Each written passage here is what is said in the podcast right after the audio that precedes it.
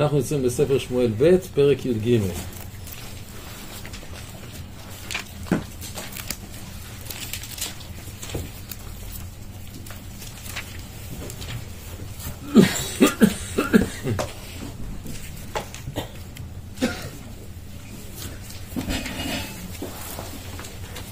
אנחנו פוגשים כאן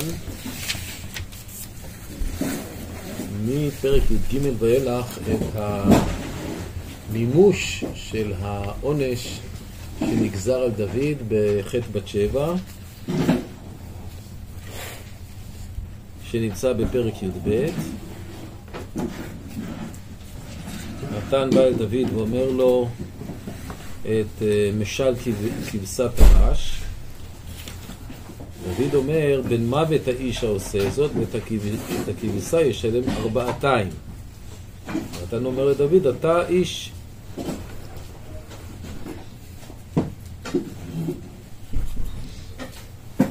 מוכיח אותו בלשון קשה, ואומר לו, כה אמר השם הנני מקים עליך רעה מביתך, ולקחתי את נשיך לעיניך, ונתתי לרעיך, ושכב עם נשיך לעיני השמש הזאת. דוד אומר לנתן, חטאתי לשם, הוא מודה. אוחז באומנות אבותיו, יהודה אתה יודוך אחיך, גם יהודה הודה ולא בוש, כשתמר אמרה לו, הכר נא למי החותמת והפתילים, ואז הוא אמר, צדקה ממני. ההיריון שלה הוא ממני. ונתן אומר, כיוון שהודית, גם השם העביר חטאתך לא תמות. אפס כי נהיה צניעצת את אויבי השם בדבר הזה, גם הבן הילוד לחמות ימות. והוא באמת הלך, באמת מת. אבל uh, הילד הוא רק הראשון ממה שדוד בעצם גזר בעונשו של uh, גוזל כבשת הרש. כי דוד אמר ואת הכבשה ישלם ארבעתיים. אז הראשון, ארבעתיים זה פי ארבע. הראשון זה אותו הילד, הילד הראשון של בת שבע. השני זה אבשלום. השלישי זה אמנון. והרביעי, מי הרביעי?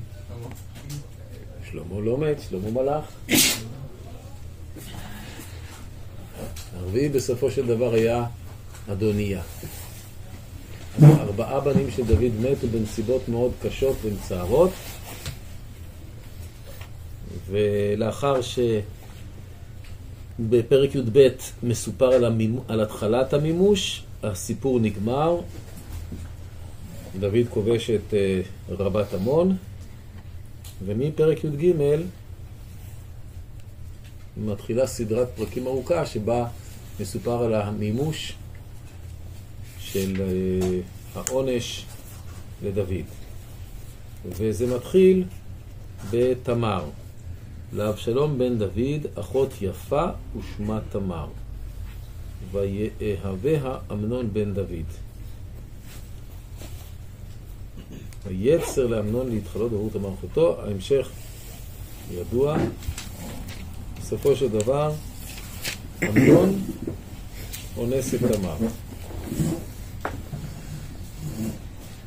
רגע לפני, תמר אומרת לו דבר לא ברור.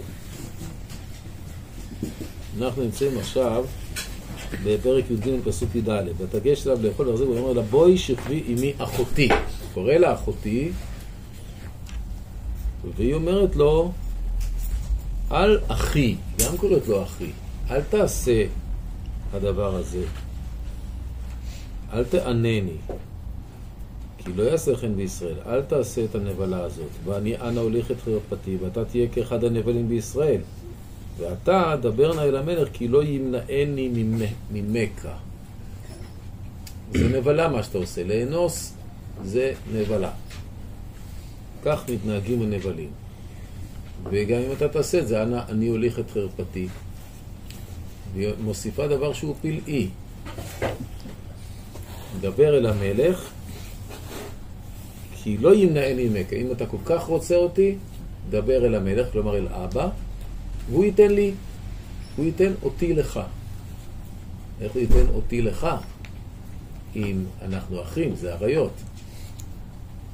אז ניתן לומר שהיא אמרה לו את זה רק בשביל... אה, שיעזוב אותה. יכול להיות. אבל גם אחים רק מ... אחים מאבא אסור להתחתן. יכול להיות. ש- שזה התירוץ שאולי מותר. זה נכון שהם יהיו אחים רק מאבא, אבל זה לא, זה לא מתיר. אסור לאח לשאת את אחותו בין אם היא מאחותו מאביו, בין אם היא אחותו מאמו. אז לכן,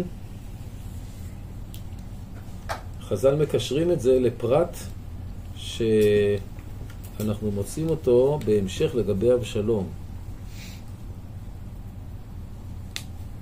אחרי שאבשלום אה, רוצח את אה, אמנון, בהמשך פרק י"ג,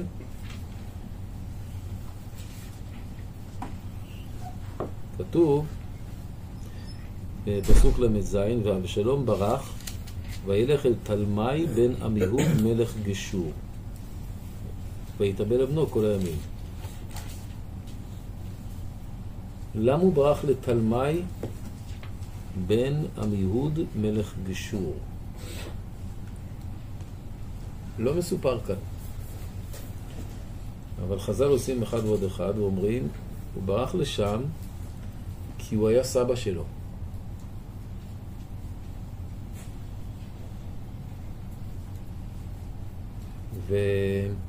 והשם של אימא של אבשלום היה מאחה.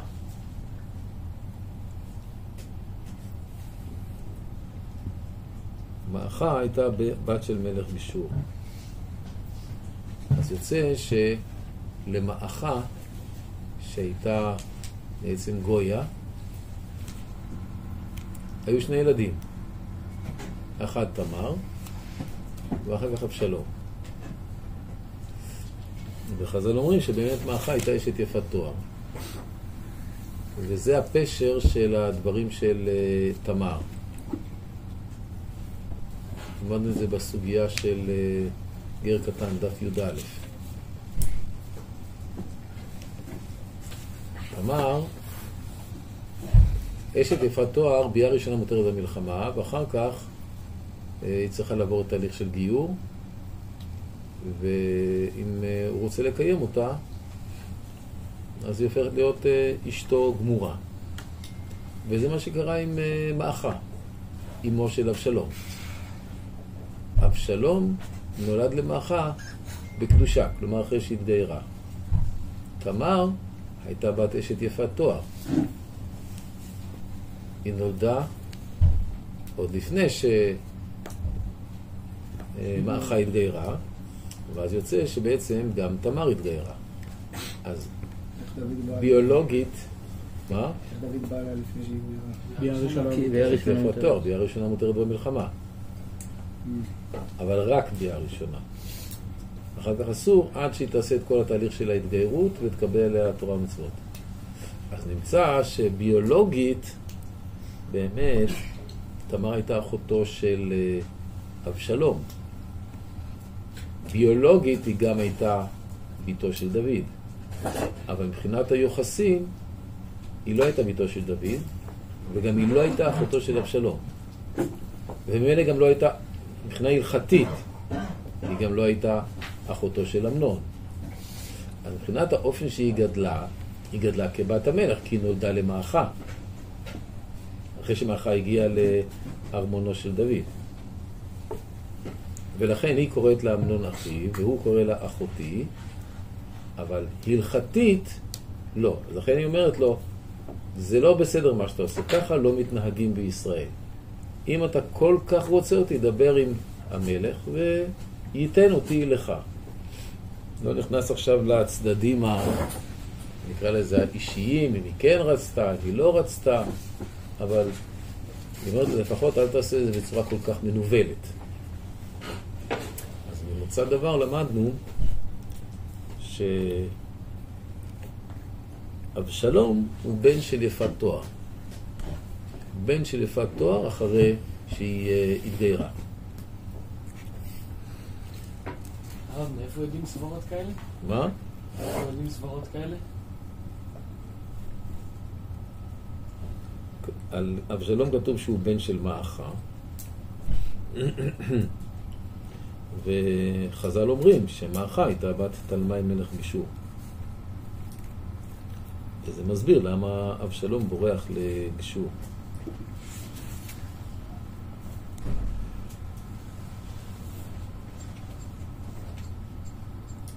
אני חושב שיש לנו גם כן פירוט של, אה, בפירוט של בני דוד, יש לנו גם כן את, ה, את השמות. אה, בואו נבדוק את זה.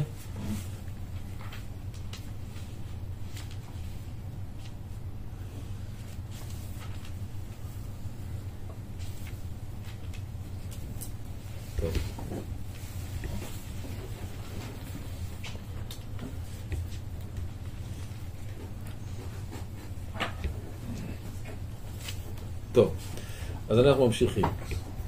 אנחנו יודעים, אם כן, מה, מה הייחוס של אבשלום, והכתוב מספר עליו עוד כמה פרטים.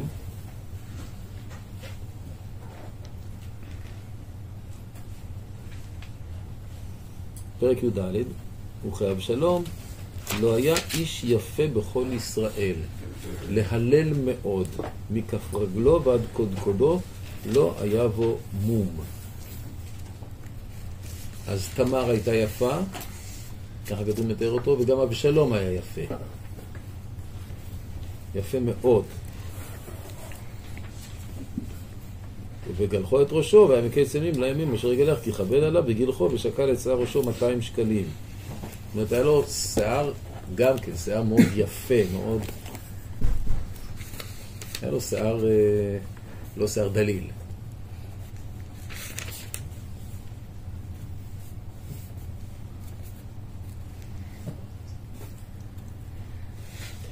אבל הסיפור כאן הוא סיפור אה, שמלמד אותנו הרבה.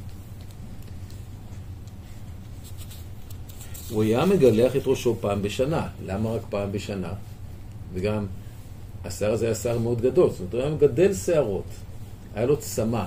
אני לא יודע אם צמא או שיער פזור, לא יודע איך הוא אסף אותו, אבל זה לא אופייני כל כך לגברים לעשות את זה, אז למה הוא עשה את זה? מה התשובה? שהיה נזיר. נזיר עולם, מי שלומד את הדף היומי, יודע, אבשלום נזיר עולם היה. מה פתאום אבשלום היה נזיר עולם? מאיפה זה בא לו? נזיר עולם הוא אסור בטומאת מת, אסור ביין, ולא מגלח את שערו. מאיפה זה בא לו לאבשלום? הוא לא נראה טיפוס כזה צדיק. אז מה התשובה? אבא שלו.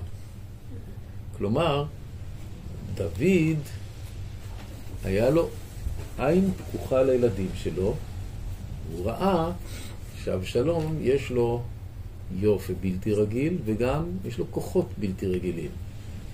הוא אמר, אדם כזה, שהוא גם יפה, בקלות הוא יכול ליפול ברשת של יצר רע. קצת יין וזהו, הוא אבוד. כמו הסיפור של שמעון הצדיק, שאמר, מעולם לא אכלתי אשם של נזיר טמא, חוץ מפעם אחת שבה נזיר מן הדרום,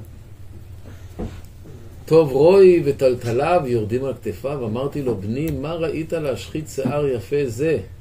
אמר לי, רואה הייתי לאבי בצאן, ונסתכלתי בדמות, נסתכלתי בנחל, בנהר, מה? בדמותי, ופחז עליי יצרי. אמרתי, חייך שיגלח את שערך להשם. ציטוט לא מדויק, אבל זה ה... לא מילה מילה. מה זה פחז עליי יצרי? אפשר לומר פחז עליי יצרי. התגאיתי כמה אני יפה. אפשר לומר פחז עליי יצרי. ידעתי, אני כזה יפה, אין בת שאני לא אצליח לכבוש את ליבה. אמרתי, אני חותך את השערות שלי כדי להכניע את ליבי. אז אה, שמעון הצדיק אמר, זה נזיר שהוא באמת לשם שמיים, ואני סומך ובוטח שגם אם הוא נטמע וצריך עכשיו אה, לנהוג עוד נזירות, הוא לא חוזר ולא מתחרט, והנזירות אמיתית. זה שהנזירות, העניין שלה היא לגדור את עצמו מן היין, וככה חז"ל אומרים במסכת סוטה. מדוע נסמכה פרשת סוטה לפרשת יין? לומר, לומר לך שכל הרואה סוטה בקלקולו, בקלקולה, מזיר עצמו, יזיר עצמו מן היין. סוטה זה אישה שקלקלה. למה היא קלקלה? באופן נורמטיבי אנשים שומרים את עצמם. קצת יין שותים, מאבדים את הבלמים הטבעיים, ואז בקלות אפשר ליפול בחטא. אז נזיר הוא שותה, הוא גודר את עצמו מן היין כדי שהוא לא יבוא לידי חטא, קלות ראש, שהיין מביא אליה. אני אומר את זה בתור השערה, אין לי שום uh, ידיעה על זה, אבל אם אני מוצא שדוד, שאבשלום הוא נזיר עולם, נזיר עולם זה נזיר שמתחיל את הנזירות שלו והיא לא נגמרת.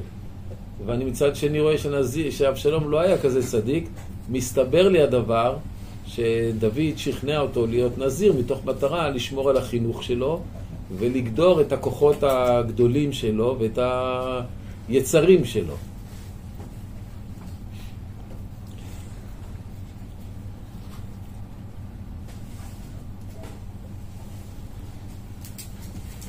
עכשיו אנחנו חוזרים אחורה אל הסיפור של אבשלום ואמנון.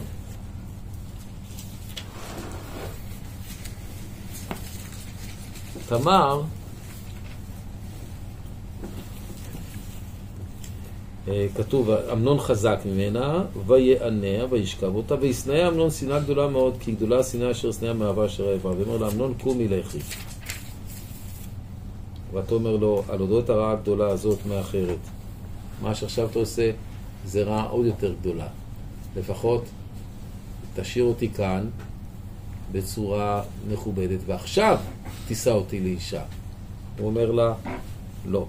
אגב, תשימו לב שזה מאוד תואם את מה שהתורה אומרת, מה שתמר אומרת לאמנון.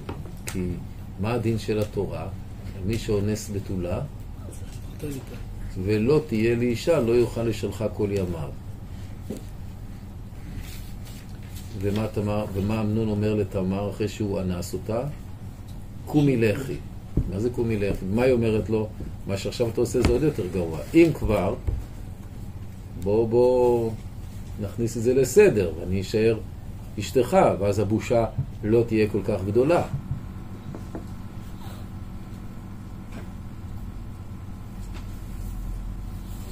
ותאמר לו, אל. על זה לא, על אודות הרעה הגדולה הזאת מאחרת אשר עשיתם מלשלחני. מה שעכשיו אתה עושה לזרוק אותי אחרי שהשתמשת בי, לפחות תנהג דין תורה. ולא אבל לשמוע לה, אז היא לא הולכת.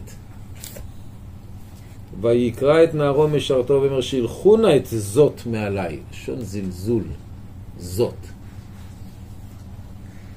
אין ספק שאמנון לא היה מאינשי דמעלי, לא היה מהאנשים המעולים. הוא נועל הדלת אחריה, לא רוצה לראות אותה יותר. ועליה כתונת פסים, כי כן תלבשנה בנות המלך הבתולות, וכתונת פסים זה, זה בגד מאוד יפה. ויוצא אותה משרתו החוצה ונעל הדלת אחריה, ותיקח תמר אפר על ראשה וכתונת הפסים אשר עליה קרה, ותשים ידה על ראשה, ותלך הלוך וזעקה. היא לא מוחלת על העלבון שלה, והיא לא מנסה לכסות על מה שקרה בחדר, כי לכאורה הייתה יכולה לשתוק. היא לא מנסה לכסות, היא הולכת וזועקת את העלבון שלה. ויאמר אליה אבשלום אחיה, האמינון אחיך יהיה עמך? אתה אחותי אחרישי, אחיכו, אל תשיתי את ליבך לדבר הזה. ותשב תמר ושוממה בית אבשלום אחיה. והמלך דוד שמע את כל הדברים האלה, וייחר לו מאוד.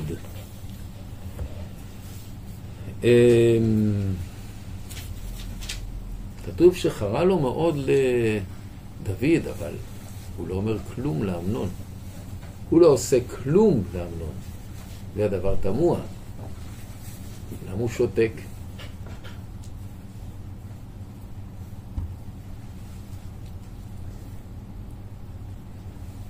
ולא דיבר אבשלום אמנון למרב הטוב, כי שנא אבשלום את אמנון על דבר אשר עינה את תמר אחותו. אבל דוד שותק. מסתבר, כאן אני רוצה להשלים את התמונה מתורה שבעל פה. חז"ל אומרים שבמסכת עבודה זרה, שאיסור ייחוד הוא מדאורייתא עם האריות. התורה אסרה להתייחד, כלומר להיות במקום לבד, באין רואה, עם מישהי שהיא אסורה, עם אישה שהיא אסורה לאיש. אשת איש וכדומה. אבל עם פנויה אין איסור להתייחד מהתורה. בית דינו של דוד גזר על הפנויה. מתי גזר דוד על הפנויה? אחרי מעשה אמנון. כי מעשה אמנון היה בעצם אה, קלקול שבא כתוצאה מייחוד. אם היה אסור הייחוד, אז תמר לא הייתה באה, כי זה ייחוד. שוב אני אזכיר, אח עם אחותו מותר להתייחד, אבל מסתבר הדבר שתמר היה אסור כיוון שהיא לא נחשבת אחותו. אני לא יודע אם זה היה תופס בפועל או לא, אבל דוד כאן אבחן את שורש הקלקול. ולכן אמר אני מתקן, כיוון שהאונס בא כתוצאה מהתייחדות, ברגע שבחור נמצא עם, עם בחורה לבד, אז יש את הסיכוי הגדול יותר לאונס, או לנפילה בחטא. אני אגדור את זה, איך אני גודר את זה? איסור ייחוד. אז כולם יודעים שזה אסור, אני מאוד מאוד מרחיק. זה הקלקול, זה התקנה. הרב, כאן זה לא היה מקרה, אבל כאן הם התייחדו על מנת, כאילו. אמנון לא סתם מתייחד איתה. כלפי חוץ, זה הסוג של טיפול, עזרה, גמילות חסד, אני חולה, שהיא תעזור לי, תכין לי משהו לאכול. אה, התכנון שלו היה באמת ייחוד לצורך אה, עבירה. וזה, היה לו את החבר שלו, הרשע, הרשע החכם שנתן לו את העצה. אה, אני רוצה שנשים לב, אני פתחתי את, ה, את, ה, את הדיון בפסוק, והמלך דוד שמע את כל הדברים האלה וייחר לו מאוד, ושאלתי, אז למה הוא לא עשה כלום? לפי חז"ל יוצא שהוא כן עשה, הוא גזר על הייחוד. האם זה עונש לאמנון? לא. אינסטינקטיבית אתם אומרים שלא, כי זה גזירה כללית על כל ישראל, נכון? אבל עכשיו תחשבו, עד לאותו זמן, כל בחור שרצה לדבר עם אה, איזה נערה, בשקט, היה יכול, נכון? היה הולך איתה לאיזושהי חורשה נידחת, ומדברים. לא בשביל הרע, יכול לדבר, נכון? מי המעשה הזה? זה היה אסור. האם הבחורים והבחורות קיבלו את זה באהבה וברצון, או לא?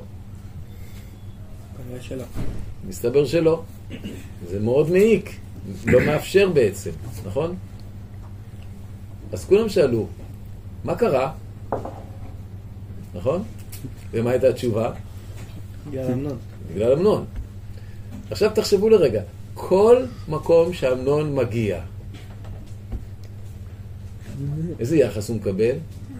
אה, זה הוא, זה הוא, זה בגללו, בגללו. הוא הופך להיות בעצם סוג של מצורע, מנודה, נכון? אני חושב שדוד נתן לו עונש קשה מאוד מאוד.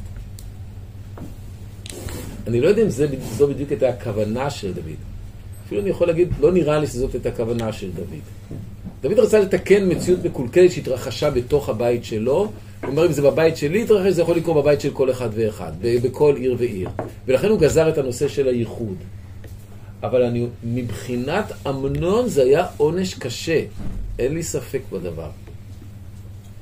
כי כמו שאמרנו, ברור שכולם שאלו, מה קרה? למה גזרו? סנהדרין, דוד היה ראש סנהדרין. סנהדרין לא סתם גוזרת גזירה. אז הסבירו, הם הסבירו, העניין התפרסם. אז זה לא רק בתוך ארמון המלך התפרסם על ידי שתמר זעקה ולא הסתירה. זה התפרסם בכל הארץ.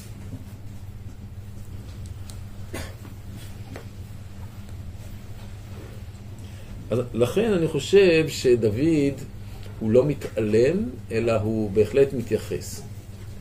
למה בכל זאת דוד לא אומר לאמנון כלום? לא מסופר שהוא אומר לו. למה הוא לא מוכיח אותו?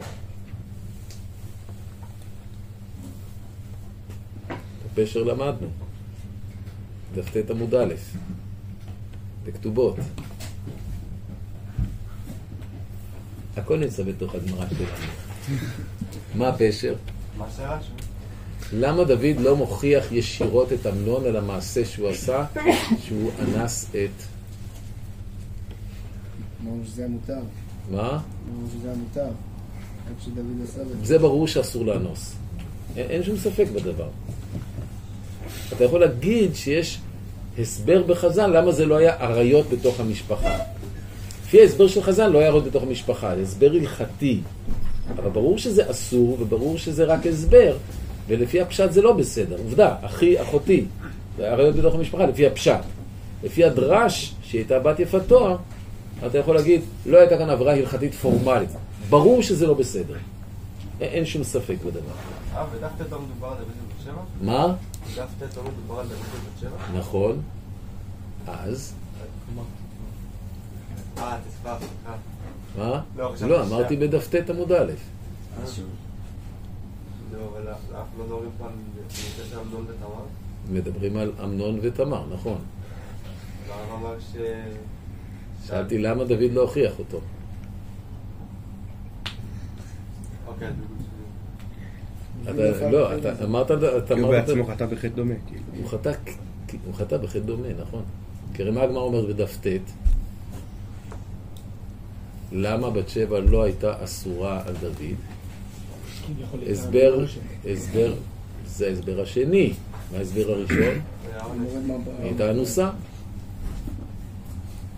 אז ההסבר הראשון הייתה אנוסה, ואיפה שהאישה אנוסה, אז היא לא נאסרת לבעלה, ואם לא נאסרת לבעלה, גם לא נאסרת לבועל, ולכן בית שבע לא נאסרה לדוד. זה ההסבר הראשון של הגמרא.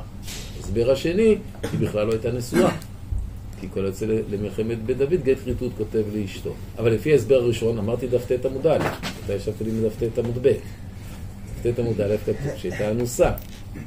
אז בוא נגיד שדוד היה אומר לאמנון, למה אנסת את תמר? אז מה אמנון היה אומר? ולמה אתה את בת שבע? זאת אומרת, יש לפעמים מצבים שהם מורכבים, מסובכים, שאתה לא יכול להוכיח ישירות, אפילו אם אתה צודק. למה? כי כן בצדר, לא בצדק, יגידו לך, טול קורה מבין עיניך. אבל- אז שנותן כסה מבין עיניי, טול קורה מבין עיניך. אז דוד בעצם, בגלל הסיפור שלו, ככה הייתי אומר, הוא מנוע מלהוכיח את בנו בנקודה הזאת. אולי בנקודות אחרות כן, אבל כאן בנקודה הזאת יש לו בעיה. אז הוא נוקט בדרך חינוכית עוקפת, שזה ענישה סביבתית. כן. הוא בכל זאת כאילו, הוא ידע שהוא חטא. הוא דיבר על זה שהוא חטא, אתה מגיע אליו ואומר לו את הדבר הזה, הוא אומר שהוא חטא, אני לא... אני לא מבין פה לגמרי למה, זה, למה הוא מנוע, בסופו של דבר זה התפקיד שלו להגיד לו את הדבר הזה, הוא אומר נכון, כאילו, אם הוא היה אומר לאמנון, חטאת, אז הוא, אמנון היה אומר לו, גם אתה חטאת, הוא אומר נכון, חטאתי, תכפר על זה, אבל למה הוא, אני לא מבין לגמרי למה, למה הוא מנוע מלהגיד לו, גם אתה לא היית בסדר, תראה, כאילו אפילו לא... אז הוא אומר, בסדר, שנינו. לא בסדר. אז בעצם הוא הקהה לו את כל התוכחה. אתה לא יכול להוכיח מישהו במשהו שאתה היית פגום בו. אני יכול להוכ- להוכיח אותו, אבל. אה, נגיד שאתה בא לחבר שלך ואומר לו, למה אתה נוסע מעל 150 קמ"ש? זה ממש לא בסדר. הוא אומר לך, אתמול אתה היית נהג ואתה נסעת על 150 קמ"ש. אז מה, מה, אז מה אתה מדבר? אז מה אתה תגיד? נכון, נכון, אני באמת נסעתי 150 קמ"ש, אבל זה לא בסדר. אז אני אגיד לך, טוב, עדיף שתסגור את הפה. הוא עבר זה דרך העולם, נכון? כן, אבל הוא כבר עבר את הוא עבר הדבר הזה, נתן בא הוא והוכיח עבר, אותו, זה הוא אמר, נתן אומר לו, והוא אבל אמנון לא יודע מה הוא- מדובר בינו לבין נתן. זה לא היה ברמקול וזה לא היה בחדשות. ולא היה כתבתנו שהוציאה את הסודות מתוך החדר הפרטי של דוד והדיבורים הפרטיים של אה, דוד ונתן. אבל יכול להיות שזה הטריגר של אבשלום שהוא כל כך רוצה להעניש אותו כי הוא לא. אה, בהחלט יכול להיות שאבשלום גם כועס על זה שהוא לא רואה שום תגובה של דוד. מה שאני רציתי לומר הוא שזה לא נכון להגיד שדוד לא העניש. דוד העניש והעניש בעונש הרבה יותר חמור מאשר לו היה מוכיח בלבד. כי אמנון קיבל כל, אמנון קיבל תוכחה יומיומית מכל מקום. שכל מקום שהוא הגיע, מסוג של נידוי חברתי, לפחות מחברת הצעירים והצעירות. ככה זה נראה. אנשים לא אוהבים ששמים עליהם מגבלות, במיוחד לא מגבלות כשהם רוצים רומנטיקה. כן. דוד אולי עם, אה, בת שבע, ואז הוא, כאילו היה. אז איך לא גזרו בזמנם אמרתי. לא, לא.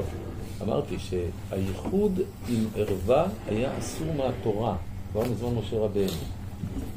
ואם אני הולך לפי הפשט, הרי אמרנו בזמנו, כשנתנו את השיעור על בת שבע, ב... היה שיעור כללי, אז היית בשיעור הכללי?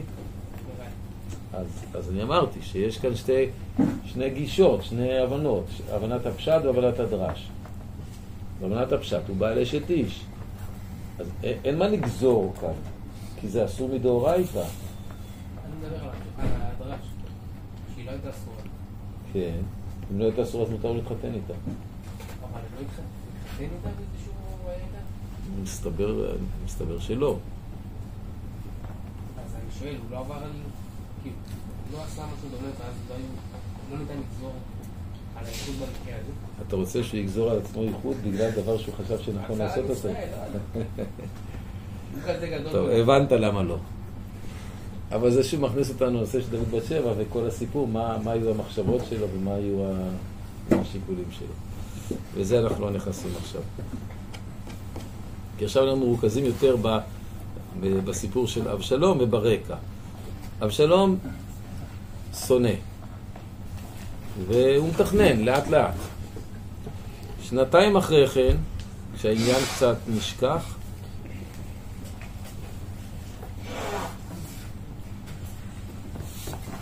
והיו גוזזים לאבשלום בבעל חצור, שירים אפרים. בעל חצור זה ההר שמעל עופרה, ההר הכי גבוה באזור בנימין.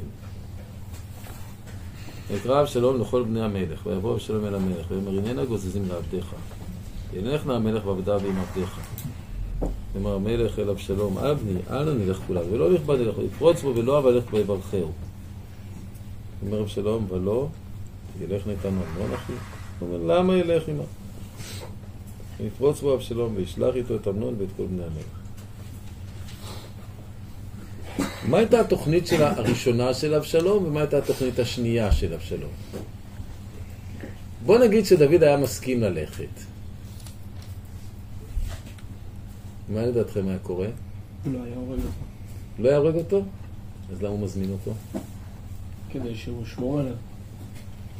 אבשלום מזמין את דוד כדי כדי שדוד. ישמור על אבשלום? זה מה שהוא רוצה, שישמרו עליו? זה לא. לא נשמע ככה. עושים חגיגה פשוט. עושים חגיגה. אז- אז סתם מזמין אותו בשביל חגיגה. חסר חגיגות לדוד?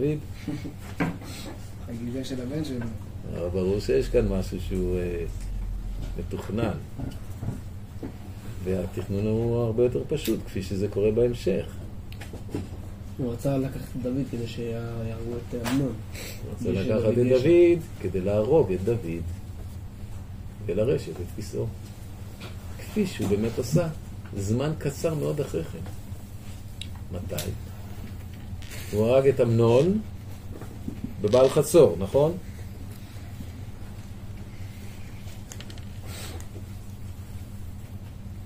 אבל הוא לא היה במעמד חזק, אז הוא בורח. שלוש שנים הוא בגשור.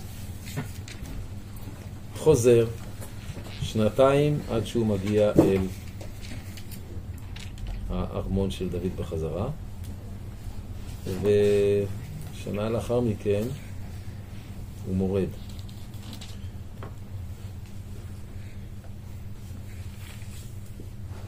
וישב אבשלום, פרק י"ד, וישב אבשלום בירושלים שנתיים ימים לפני המלך לא ראה. אז בואו נלך לפי סדר. הוא מצליח להרוג את אה, אמנון כי הוא שונא אותו. הוא יודע שדוד בירושלים, כל הגיבורים של דוד איתו, הוא יודע שכרגע הוא לא יכול למרוד. התוכנית, מה שנקרא, התוכנית הראשונה שלו הופרה. דוד מבלי משים לא הלך לפי התוכנית של אבשלום. כי אם הוא הלך לפי התוכנית, באותו רגע אבשלום היה הורג את דוד, הורג את אמנון, מולך, והתוכנית שלו הייתה מושלמת. אבל דוד לא הלך איתו. אז הוא הרג רק את אמנון. הוא חשד באבשלום דוד? לא, הוא אהב אותו. מאוד אהב אותו. גם הוא דאג לו. הוא היה בן שלו. אז הוא רק הרג את אמנון. רק הרג את אמנון, הוא מבין שעכשיו זה יכול להיות מאוד חמור מבחינתו, אז הוא בורח. יושב שלוש שנים אצל סבא שלו. ודוד, פסוק ל"ט, פרק י"ג, פסוק ל"ט, ותכל דוד המלך לצאת אל אבשלום, כי ניחם על אמנון שלו. סוף המת משתכח מן הלב. זה לא בסדר מה שאבשלום עשה. דוד מאוד מבין למה הוא עשה את זה. הוא מבין למה הוא שנא את, את אה, אמנון בגלל שהוא עשה מה שעשה לתמר אחותו, והוא אוהב את אבשלום. ותכל דוד, חסר כאן כאילו מילה, ותכל נפש דוד.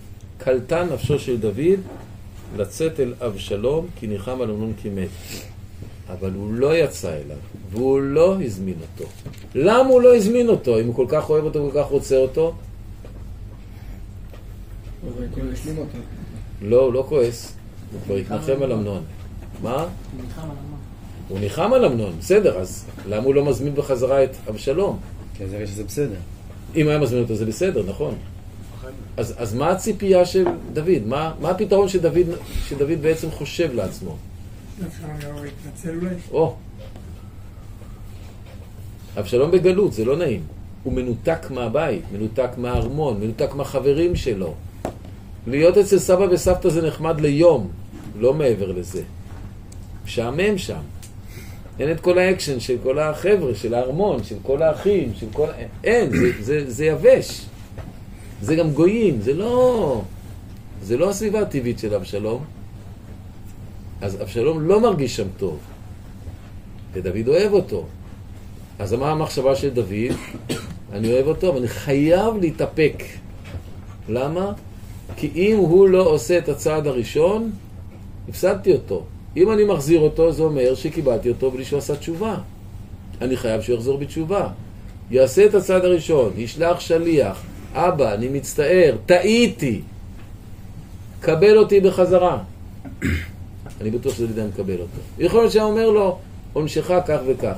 אבל בלי שהוא עשה אף צעד, אז מבחינת דוד הוא לא חזר בתשובה. אם לא חזר בתשובה, אתה לא יכול לקבל אותו.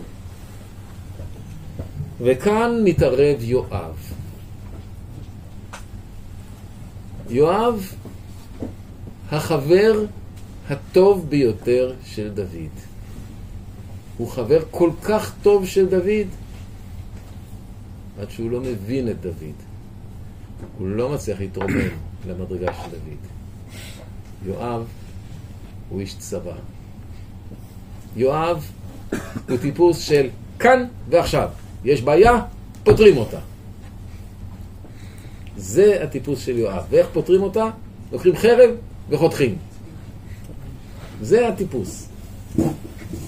שזה היה הרמטכ"ל הכי מוצלח שהיה לעם ישראל. יותר מכל אחד אחר. כי במלחמה צריך לחתוך. אגב, יואב, אם אתם לא זוכרים, הוא בן אחותו של דוד. יואב בן צרויה, וצרויה היא בת ישי, אחותו של דוד. ד- דוד הוא דוד של יואב. אני לא יודע מה הפרש הגילאים ביניהם, כי דוד היה הילד הכי קטן של ישי, ולפעמים כשיש בת גדולה, אז פער הגילאים מצטמצם. אבל בכל אופן, דוד הוא דוד של יואב. יואב הוא טיפוס כזה שהוא לא... אין לו מחשבות למרחוק, הוא לא... הוא תופס מלחמה ושלום. שלום עכשיו, מלחמה עכשיו. הוא רואה שדוד מתגעגע, החבר הכי טוב שלו, איך פותרים את הבעיה? מביאים את מי שמתגעגע, אז הוא לא יתגעגע יותר, נכון? כאילו הפתרון הכי, הכי פשוט, הכי ברור, חד וחלק. אבל הוא יודע שאם יגיד לדוד תחזיר אותו, הוא לא ישמע לו, כי עובדה דוד יודע להחזיר אותו ולא אומר לו להחזיר אותו, אז הוא מחפש עצות. והוא חכם, לוקח את האישה התקועית. וישלח יואב תקוע, ויקח משם אישה חכמה, ויאמר אליה התאבלינה ולבשינה בגדי אבל, ואל תסוכי שמן, והיית כאישה זה ימים רבים מתאבלת על מת. ובאת אל המלך ודיברת אליו כדבר הזה וישים את הדברים בפיה. ותאמר אישה התקועית אל המלך, ותיפול על הפיה ארצה, ותשתח ותאמר הושיע המלך. ויאמר למלך, מה לך?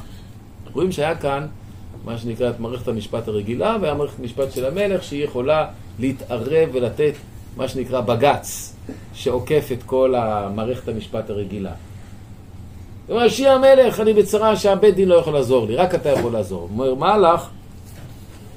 ותאמר אבל אישה אלמנה אני וימות אישי ולשפחתך שני בנים וינצרו שניהם בשדה ואין מציל ביניהם ויכו האחד את האחד וימת אותו והנה קמה כל המשפחה על שפחתך ואמרו תני את מכה אחיו ונמיתהו בנפש אחיו אשר הרג ונשמידה גם את היורש כבר היא אומרת מה היחס שלי הם רוצים להרוג אותו אז לא יישאר לי אף יורש למרות שהם צודקים וחיבו את גחלתי אשר נשארה לבלתי שים לאישי שם ושארית על פני האדמה. ויאמר המלך לאישה, לכי לביתך, אני אצווה עליך. אני אתן הוראה לשר המקומי שלא ייתן לעוול הזה להתרחש. אבל היא מתעקשת, ותאמר אישה התקועית אל המלך, עליי אדוני המלך יעבוד, ועל בית אביו, המלך וריסון נקי. אתה תשלח שליח, עד שתשלח שליח, הם יעשו מה שהם רוצים, אני נשארת בלי בנים, ועליי יעבוד. אומר המלך מדבר אלייך, והבאתו אליי. ולא יסירו את הגל. מישהו אומר, תגיד לי שדוד המלך ציווה ללכת אליו. זה כבר אני, זה לא השר שלי. ואתה אומר, יזכור נא מלך את השם אלוהיך, מהרבת גואל אדם משחט, ולא ישמידו את בני. יש גואל אדם. וגואל אדם זה מצווה מהתורה. הוא יכול להגיד, מהתורה מותר לי, אז המלך לא יכול לעצור אותי. פעם שלישית שהיא מתעקשת. ויאמר חי אדוני מפול משרד בנך ארצה. ותאמר האישה ותדבר לשפחתך אל אדוני המלך דבר, ויאמר דברי. אז היא אומרת לו, אתה נשבעת שלא יפול משערת בני ארצה. ולמה שרת צריכה ליפול? כי רוצים לגאול את דמו, כי הוא הרג את אחיו. ולמה אתה לא עושה שום דבר על הבן שלך? ותאמר האישה, רק אומר את זה בצורה קצת יותר אה, עקיפה, ולמה חשבת כזאת על עם אלוהים? ומדבר המלך הדבר הזה כאשם לבלתי השיב המלך את נידחו. כאן היא אומרת לו בצורה עקיפה, מה זה את נידחו? מי שנידח ממך, היינו הבן שלך, שהוא התרחק ממך בגלל שהוא הרג את אח שלו, שזה הסיפור שלי, שאתה אמרת, זה לא, נכון שזה לא בסדר שהוא הרג את אח שלו, אבל אי אפשר ששניהם ימותו. אז למה אתה נותן לו להישאר נידח? כי מות נמות וכמה הנגרים ארצה אשר לא יאספו ולא יישא לו עם נפש? האם הקדוש ברוך הוא לא סולח? וחשב מחשבות לבלתי יידח ממנו נידח? זאת אומרת, מה היא אומרת לו בעצם? אתה מחכה שהוא יחזור, אבל תסתכל איך אלוהים מנהיג את העולם. אלוהים מנהיג את העולם באופן כזה שהוא נותן את ההזדמנות וגורם למי שעשה את החטא, נותן לו את הפתח שהוא יוכל לחזור. אתה לא נותן פתח.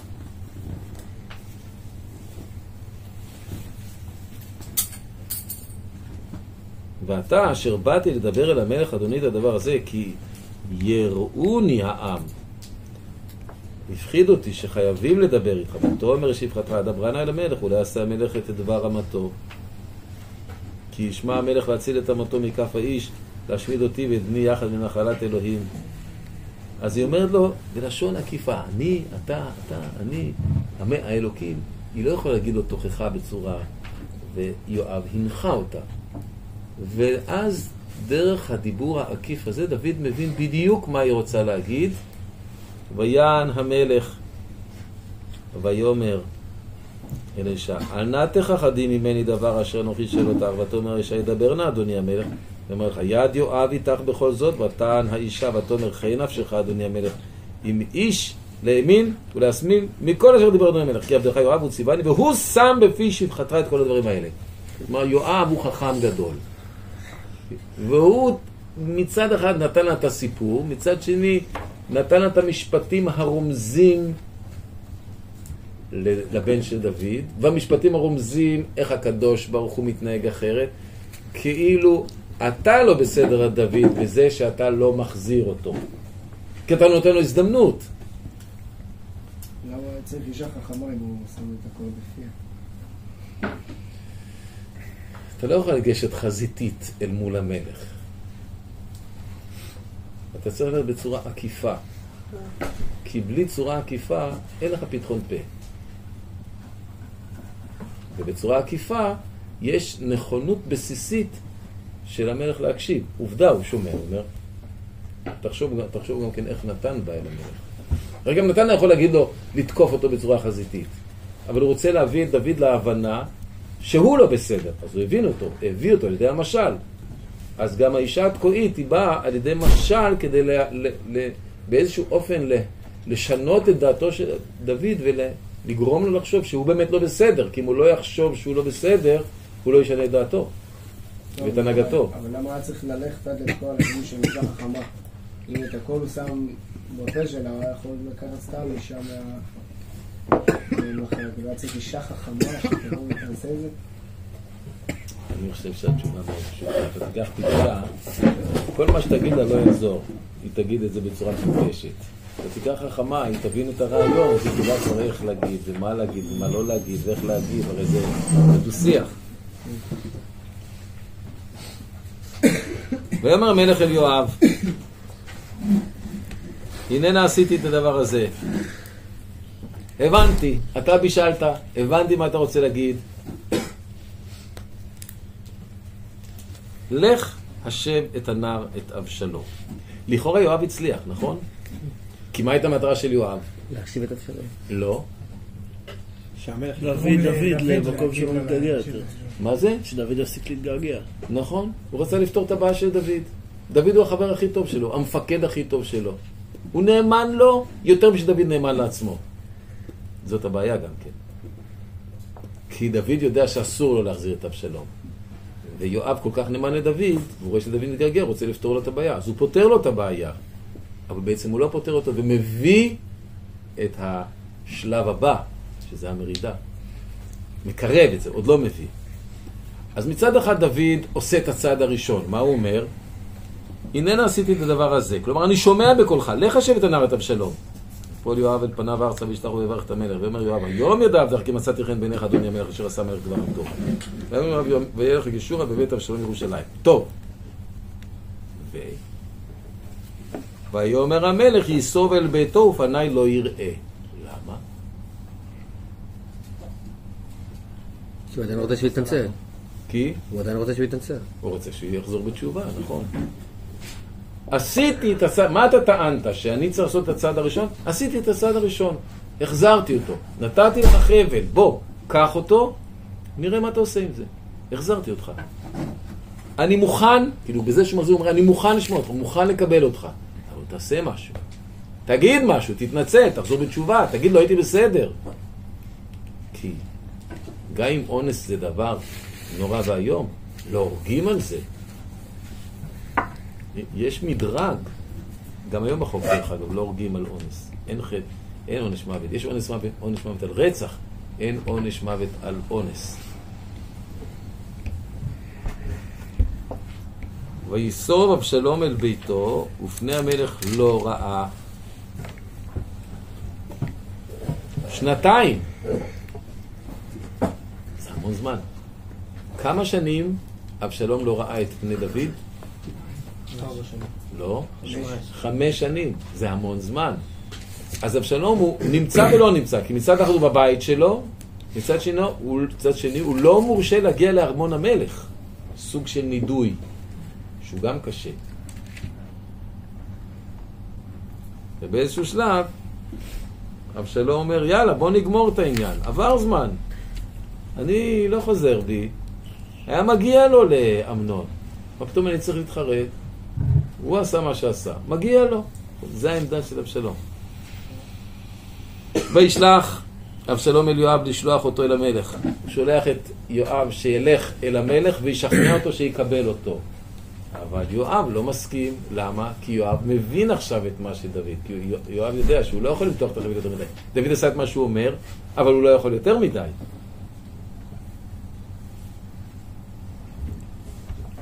וישלח עוד שנית, ולא אהבה לבוא.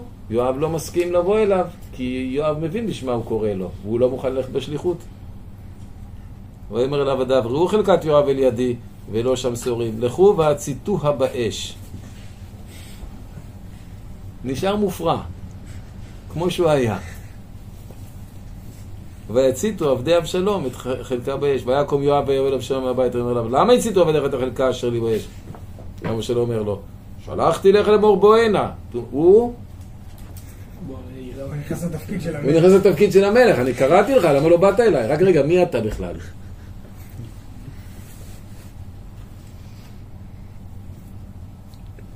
הנה שלחתי אליך לאמור, בוא הנה ואשלחך אותך אל המלך לאמור, למה באתי מקשור? טוב לי עוד אני שם. אתה לא מכניס אותי, יותר טוב לי להיות שמה. אתם שומעים את החוצפה שיש כאן? אני לא מתכופף. אתה לא רוצה אותי, אני הולך בחזרה. וכאן השגיאה של דוד, שהוא קיבל אותו. שגיאה שנגרמה כתוצאה מ... ה- נקרא לזה ההסתה או ההולכה של יואב. ויואב לא הבין את האורך רוח של דוד.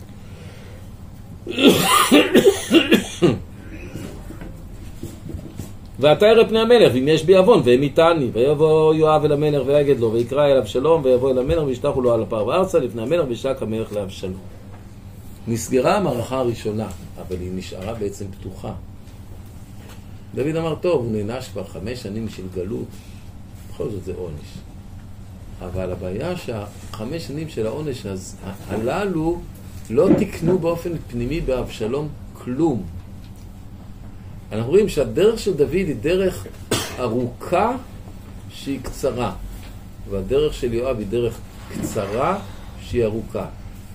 וכשיואב התערב בשיקולים של דוד וגרם לו לחרוג מה, מהמהלך הראשון שלו, בעצם הוא הביא לנפילת נפילת מלכותו של דוד, לכן דוד בורח בהמשך של המרד, ובסופו של דבר הוא הביא להריגתו של. אבשלום. טוב, המשך הדיון באבשלום ובדרכו, פרק ט"ו ואילך, יהיה בשיעור הבא.